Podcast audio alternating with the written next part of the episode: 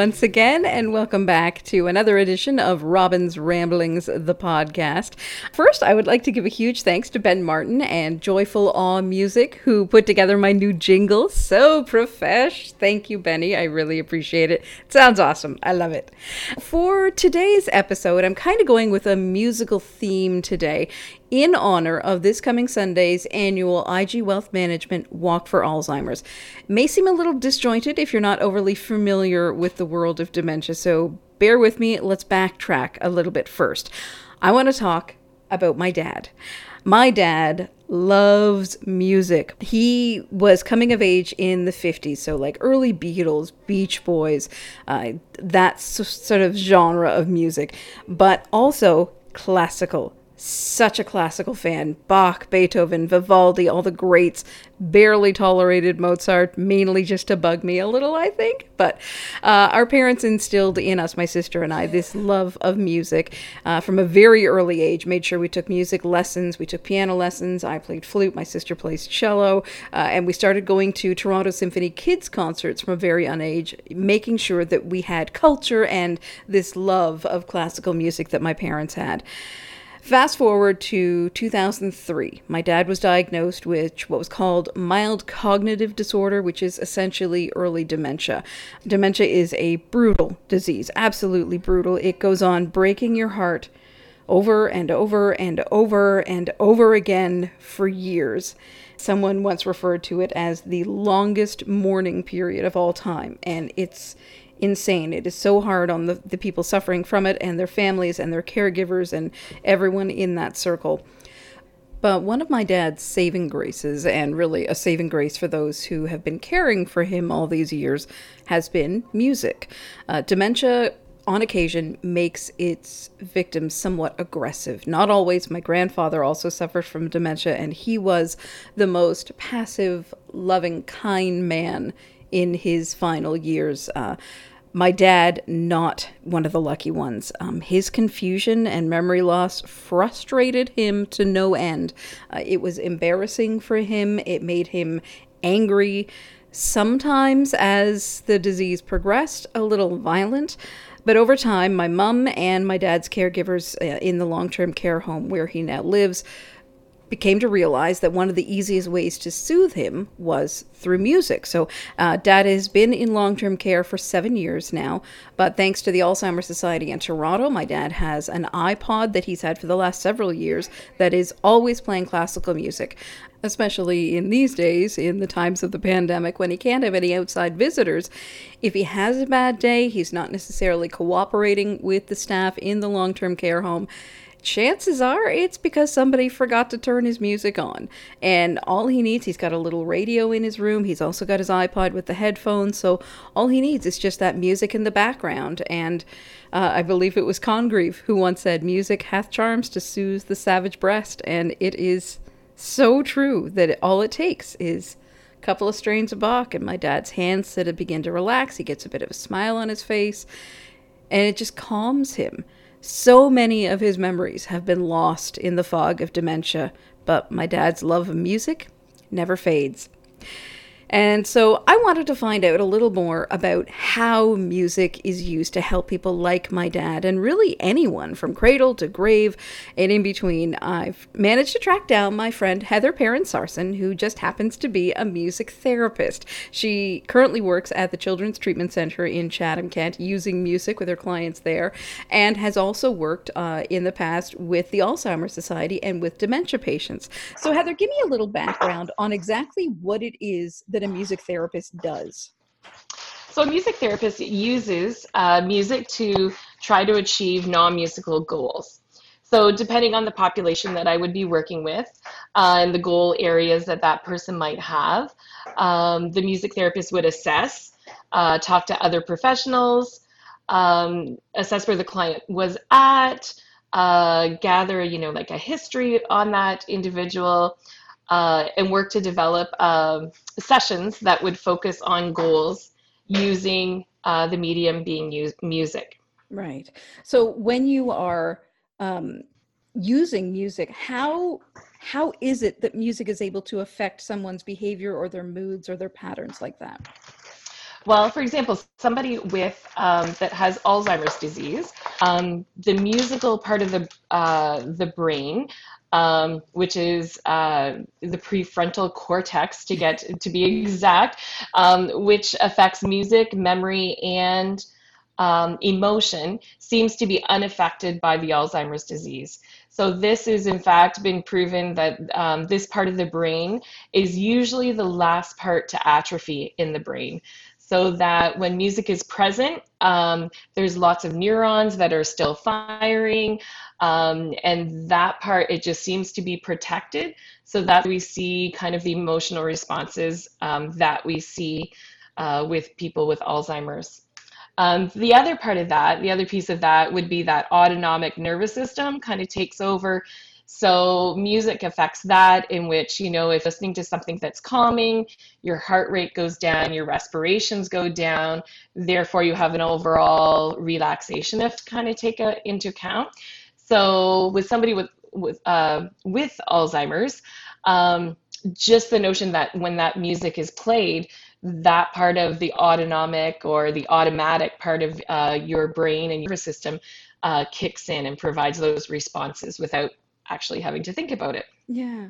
So when you first meet, you said that, you know, you do like a case study basically when you first meet a client. How do you know what kind of music is going to have different effects? Like when you're looking to calm someone down and um, just sort mm-hmm. of get them in a more relaxed state, how do you know what's going to work? So, with music and especially with Alzheimer's, we usually look um, to go back in history uh, just because their memory's affected. So, we might uh, talk to um, talk to their kids and see kind of what music maybe was played at their wedding or what music you know was was played at their kids wedding or um, just the era of music that they listened to and the kinds of music that they listened to while they were in high school or while they were in college and look at those different um, uh, kind of uh, eras of music i guess you could say. Um, those parts and those pieces kind of stick in our brains so, for example, that's why sometimes you have this aha moment when you hear a piece of music and you think, oh, one minute, that was from, you know, so your brain kind of links those uh, that music up with that piece of memory. Right. Yeah, I've heard the phrase um, musical memory being like almost the same as a muscle memory. That once it's mm-hmm. it's tied to something that's repetitive, that it sort of clicks right in. For sure. Yeah. Yeah. So when I've this also goes back to my own daughter. When she was in the hospital she was a preemie and i heard all these stories of music therapists being allowed into certain hospitals to play live music and you see the same in retirement homes that um, they'll have musicians and singers come in for a live performance. Is there a difference between live music and recorded music when it comes to that music memory? Um, yeah. So for example uh, live music you have somebody um, that you're watching um, make that music and somebody that's present with you in the room while you're watching that. So all your senses are being kind of heightened and alerted.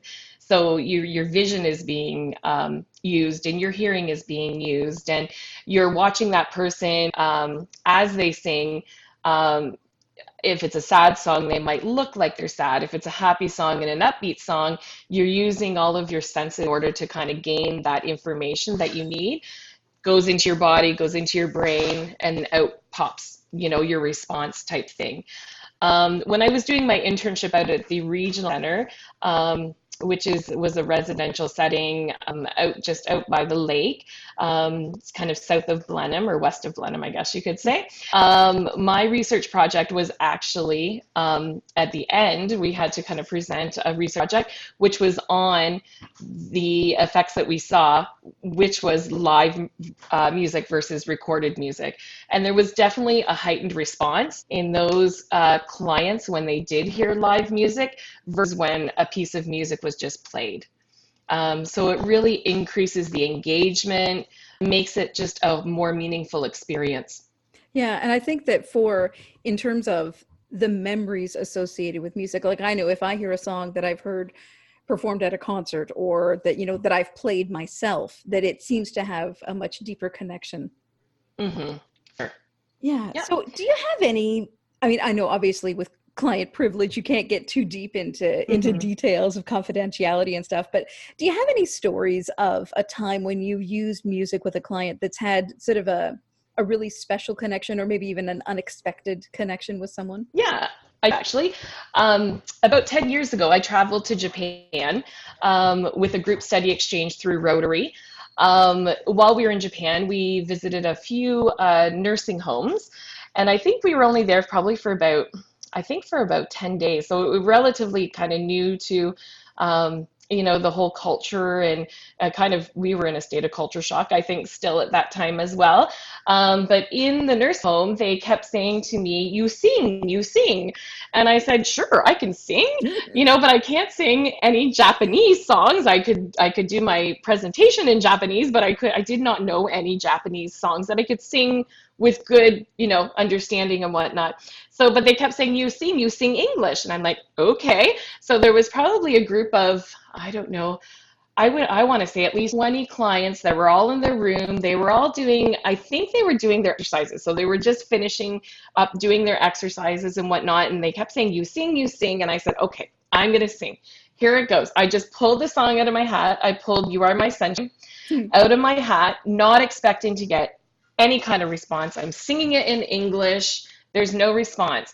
But to our surprise and to everyone's surprise, there were so many, I would say 15 out of 20, joined me in that in English oh, because it was a song that you first learned when you were in preschool in the Japanese culture. So when they teach English, You Are My Sunshine, Twinkle Twinkle, Row Row, those are all songs that they teach in English when they were younger.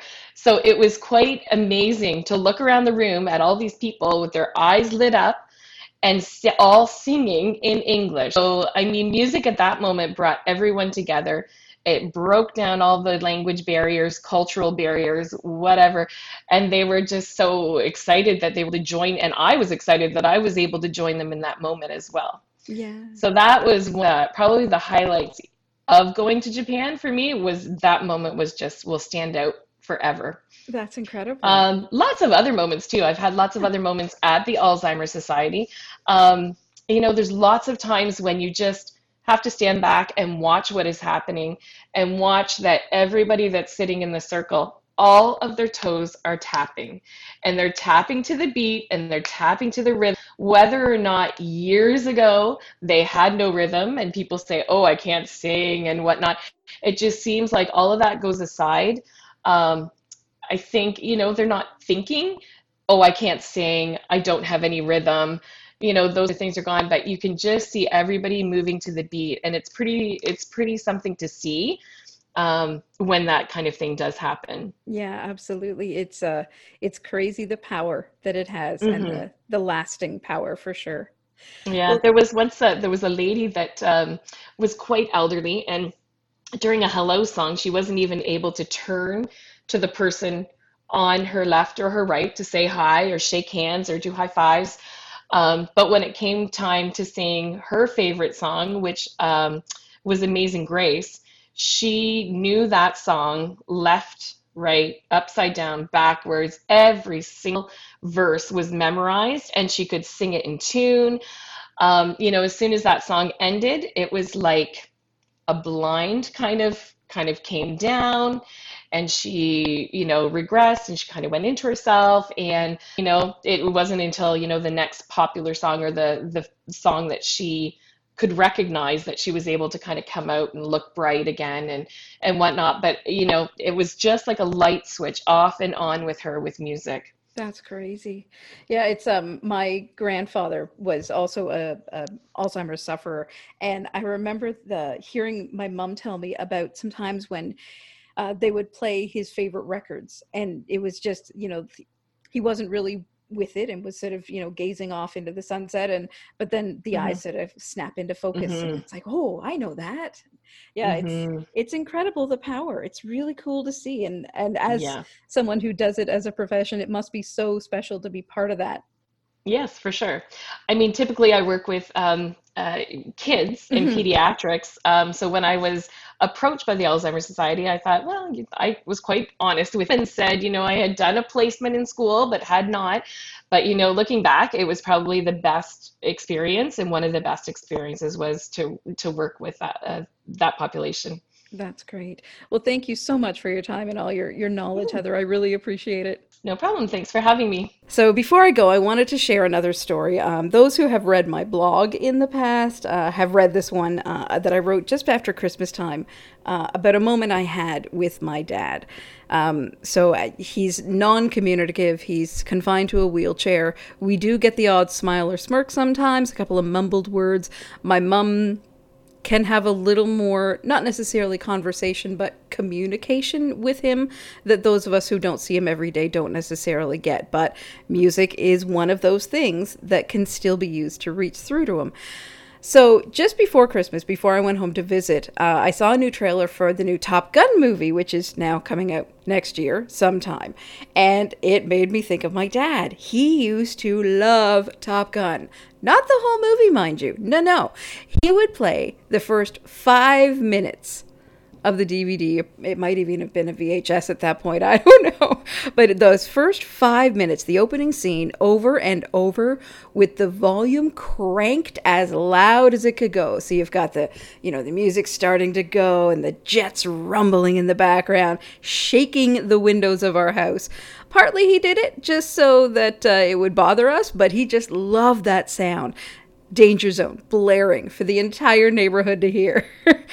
but so I saw this trailer and I thought, huh, if there's one thing that might reach to my dad, it might be this. So I went home over Christmas, thought I'd try a little experiment. So we're sitting in the cafeteria of the nursing home. Uh, my mom had brought my dad in his wheelchair down to have a coffee while the, the rest of my family and I sat around and talked and caught up. And so I loaded up the opening scene of Top Gun on my phone, turned up the volume for as loud as I could, given that we're in the cafeteria in a public place. Um, and at first there was nothing. It's just, you know, the music played and he just sort of sat there and stared off into space as he does. And then I played it again. And then I turned it up a little. And then his brow sort of furrowed a little bit and his eyes shifted ever so slightly and I moved the phone so that he could, it was within his line of sight. And he looked at it. And I mean, he looked at it. His eyes focused on that phone in a way that I have not seen in years. And then, just this very hint of a smile, just the corners of his mouth twitching a little bit as some distant memory clicks into place. And even my husband, who was sitting across the table and doesn't get to see, um, none of us get to see my dad all that often, but, uh, and he said that even he noticed that my dad was suddenly present. And then the video was done, and we just sat, and I held his hand, and he held my hand. It wasn't just that his hand was sitting on mine. And I made eye contact with him, got a few more smiles, couple of chuckles, and it was magical. And for a couple of moments, I got to see my dad and have him see me, and it was all thanks to the power of music. So, this Sunday, as I mentioned off the top of the show, is the annual IG Wealth Management Walk for Alzheimer's. Uh, it's a virtual walk this year since we can't actually hold an event, but uh, if you can, I hope that you will find a way to support this very worthy cause and the work that they do with people like my dad. Thanks so much for listening. Much love to everyone. We'll talk again soon.